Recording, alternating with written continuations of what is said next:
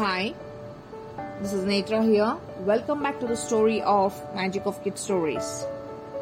Today I am narrating the story, the story of a blue jackal. Once a jackal entered the house of a washerman and hid in a vat full of blue color used for bleaching clothes. When he came out, he was dyed blue. When the jackal came back to the jungle, all the animals were frightened to see such a strange animal. The jackal said, There is no need to be afraid. I am a special creation of a god. He has sent me as your king. All the animals in the jungle were fooled and accepted him as their king.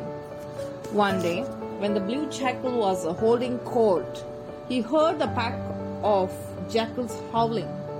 Thrilled by the sound of his own family, he too began howling loudly like them.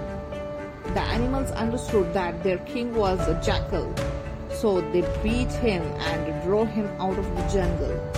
This is the end of the story. Hope you enjoyed it. I'll come back with a new story. Till then, bye bye.